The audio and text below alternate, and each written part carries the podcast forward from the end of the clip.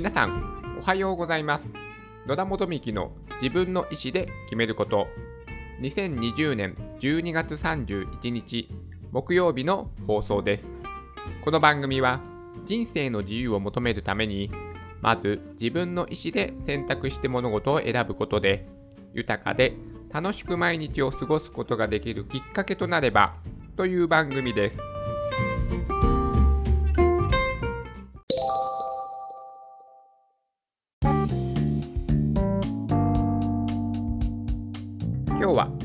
会話レッスンを始めて意外な効果がについてお話をしたいと思います。最近はオンライン英会話を始めた影響もあってですね、このポッドキャストでも、まあ、英会話についてお話をする機会が多いんですが、とりあえずですね、私がちょっとね、気づいたことがありまして、それをまあ一応今の現段階の、ま、記録としてちょっと残そうかなと思って今日はね、この話についてお話をしたいと思います。今勤めている会社で、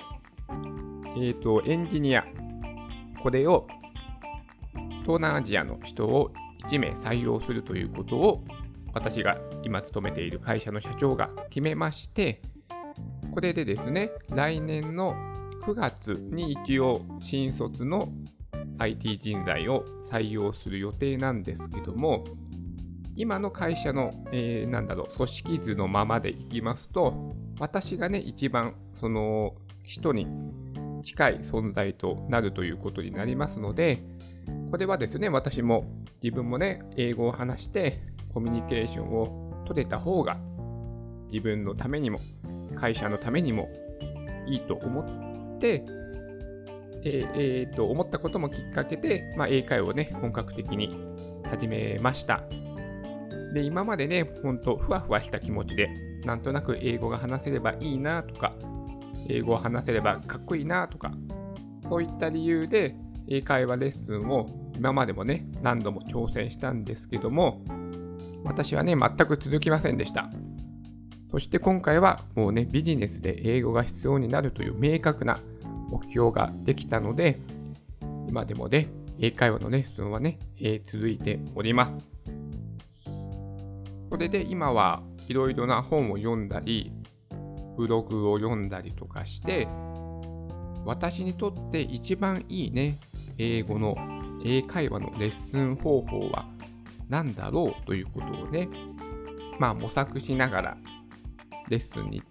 向き合っているんですけども、で、そんな中、英語をね、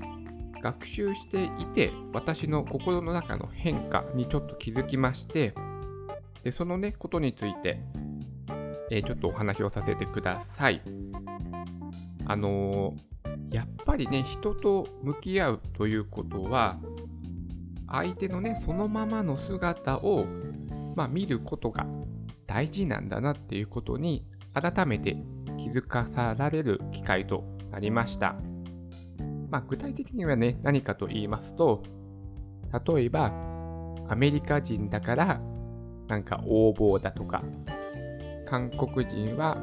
えー反日教育を受けているから信用できないとか、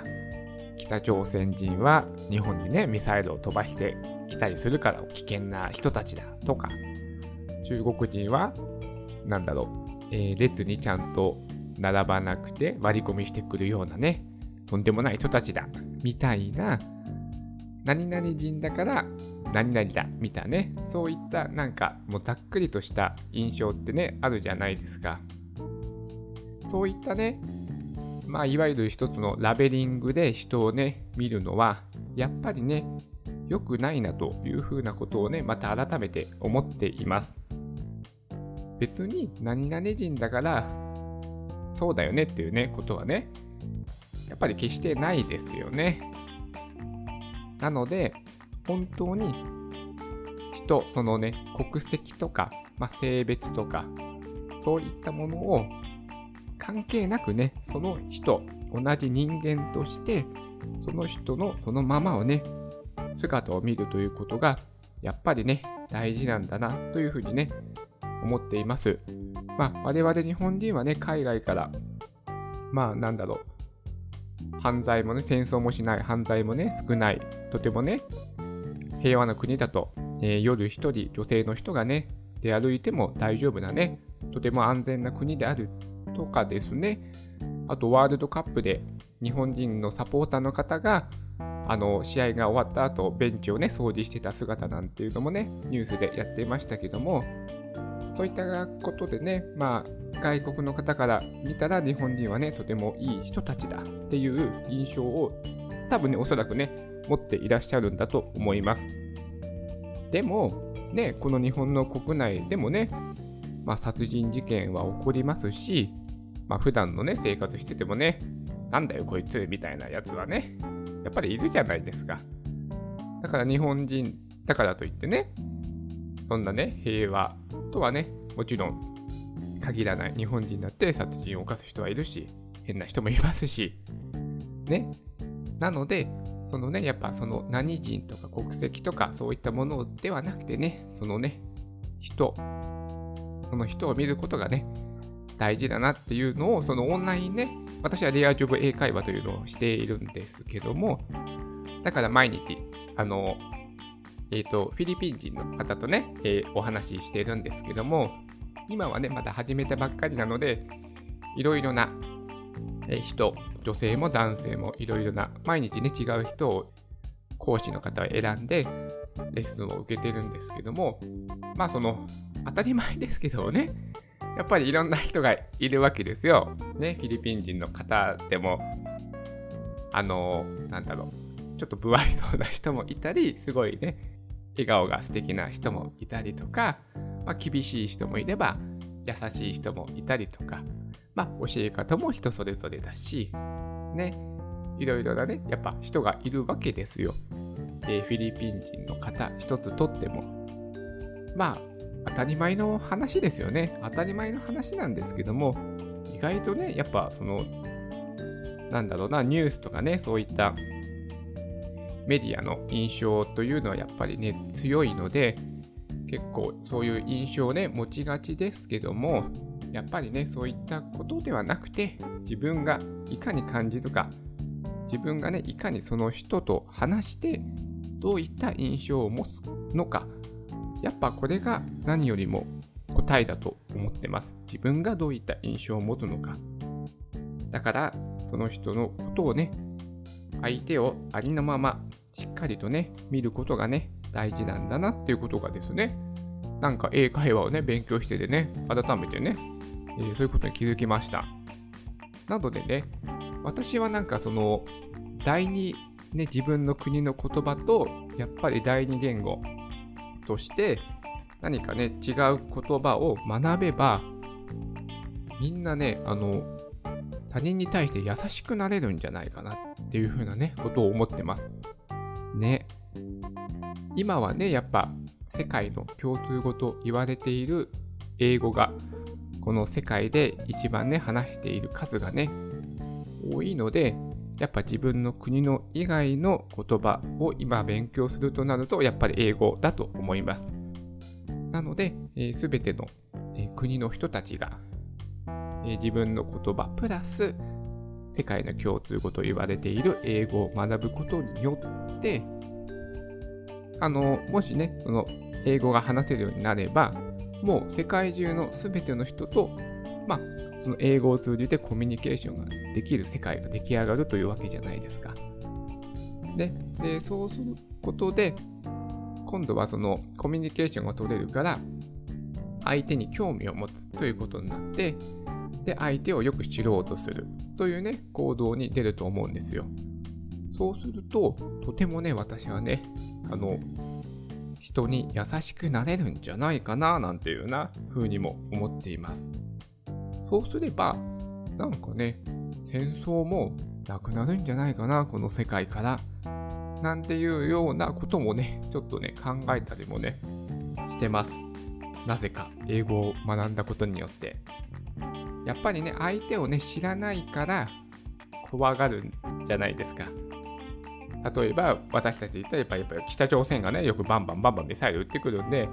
北朝鮮って何なんだよってね、思うわけじゃないですか。でもなかなか気軽にね、北朝鮮って行けるわけじゃないじゃないですか。だからね、まあなかなかね、本当の姿をね、知ることもできないし、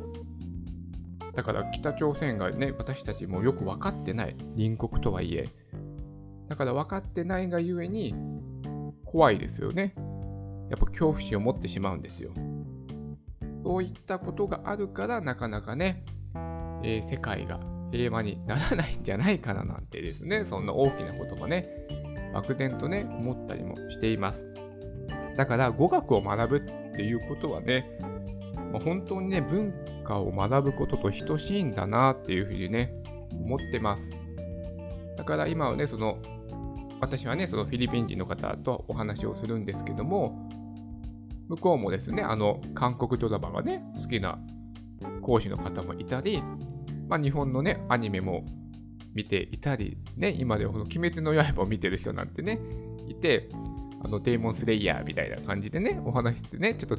で、談笑することもできるんですよ。それができるようになるのは、あの、英語という共通の言語を今、私は学んでいる。で、向こうの方は私に教えてくれている。という共通の言語によってコミュニケーションができてるから、そういうことができるんですよね。うん。だから、英語、学ぶことによってですね、私の中で意外なね、効果がありました。っぱり人を見ないといけない。これはやっぱりその日々のね、コミュニケーションもそうです。職場の人であったりとかも、やっぱり、そのなんだろう、その、この人はこういう人だっていう風なね、ラベリングをするのではなくて、やっぱ丁寧にね、その人がどういう人なのか、その、なんかちょっと自分とは違う言動をしたときに、この人はなんでね、そういうことを言ったのかなとか、どういう意図でそのことを言ったのかとかですね、やっぱりちゃんと見ていかないと、やっぱりね、人とのコミュニケーションってうまくいかないんだなって、やっぱり決めつけはね、良くないなっていう風なことまでですね、なんかね、英会話レッスンしててね、思うようになってきたんですよ。すごい、なんか、なんだろう、言葉を学ぶっていうのは、深いなという風なね、ことをちょっと思ったので、今日はね、まあ、間もなく1年終わる。あ、そっか。この放送はそうですね。もう12月31日の放送分ですから、今年最後ということになるんですね。うん。じゃあ今年最後のえ、ポッドキャストの収録で、まあちょっとね、深い話が、えー、収録できたのは、えーえー、学びがあったのは、まあ、私にとってこの1年を締めくくるとして、あ、とてもね、いい体験をしたな、なんていうふうにも思っております。とにかくですね、もう英語レッスン楽しいですね。毎日ね、外国人の人と話すのもね、楽しみですし、あの、いろいろなね、え年代の人と話すことができますので、私が使っているレアジョブというのは、あの、フィリピン人の方の講師しかいないんですけども、でも、あの、性別と年代まあね、自由に選ぶことができるので、まあ、20代の、まあ、大学生の方とたまにはお話をしたいとか、まあ、30代、40代、50代というふうな、ね、選択もできますので、そういった中でいろいろなお話をしながら、まあ、フィリピン人の方はね、まあ、どういうふうに日本人のことを見ているのかとか、フィリピンでは今何が流行っているんですかとかですね。あとはやっぱり祝日、祝日もね、やっぱ日本と違うので、まあ、そういったことの、まあ、文化の違いとかも少しずつね、理解ができるようになってきましたので、でまあ、自分の中ではね、ちょっとね、英語を学び出したというのは、いろいろなことに影響を及ぼし出そうとしておりますので、だから英語がね、まあ、ある程度ね、自分の考えをしっかりと話せるようなレベルまで持っていけたら、また世界がね、見える世界がまた変わってくるのかな、なんていうふうにも思っております。はい。じゃあ最後、そうですね。じゃあ今年が終わるので、来年の目標は、え、英語を通じてコミュニケーションをとって、お友達を作りたい。はい、これですね。来年は。はい。そんな感じで、えー、皆さんはね、今年どんな1年をお過ごしだったでしょうかはい。来年はね、またね、素敵な一年になりますようにということで、今年はこれで締めくくりたいと思います。それでは来年も素敵な年になりますように。